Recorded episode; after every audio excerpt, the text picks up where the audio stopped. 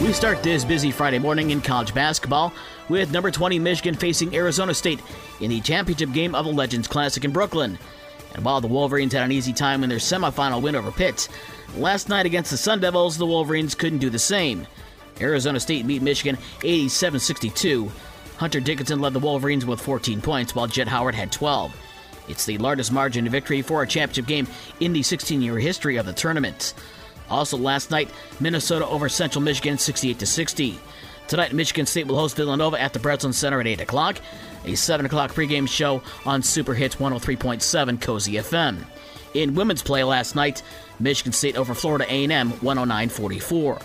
Thursday night football had Tennessee over Green Bay 27-17.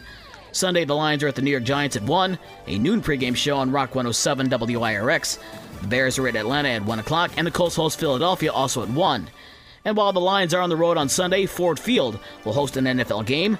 The league has decided to move Sunday's game between Cleveland and Buffalo from Buffalo to Detroit in anticipation of the expected 4 to 6 feet, not inches, feet of snow expected for Western New York.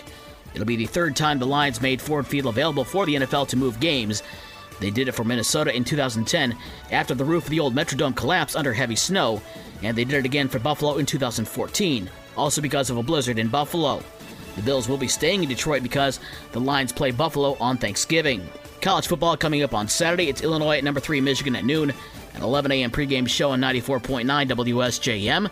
Indiana is at Michigan State at noon. The pregame show on Cozy FM is at 10:30. And number 18 Notre Dame will host Boston College at 2:30. NBA, the Detroit Pistons remain winless on the road this season after the LA Clippers rallied for a 96-91 win over Detroit out in Los Angeles. Bojan Bogdanovic had 26 to lead Detroit. In the NHL, Moritz Seider scored his first goal of the year with 6.06 left in the third period to break a 4 4 tie, and the Red Wings went on for a 7 4 win over the San Jose Sharks. More baseball awards Aaron Judge of the New York Yankees is the expected AL MVP.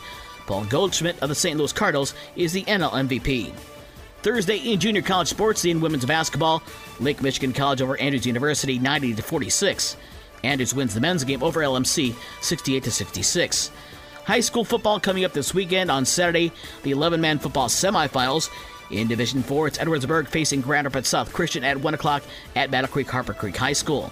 Eight man football is in the state finals. That's up at the Superior Dome in Northern Michigan University in Marquette. Division 1, Martin will face Merrill at 11 a.m. And in Division 2, Mendon takes on Powers North Central at 2 p.m.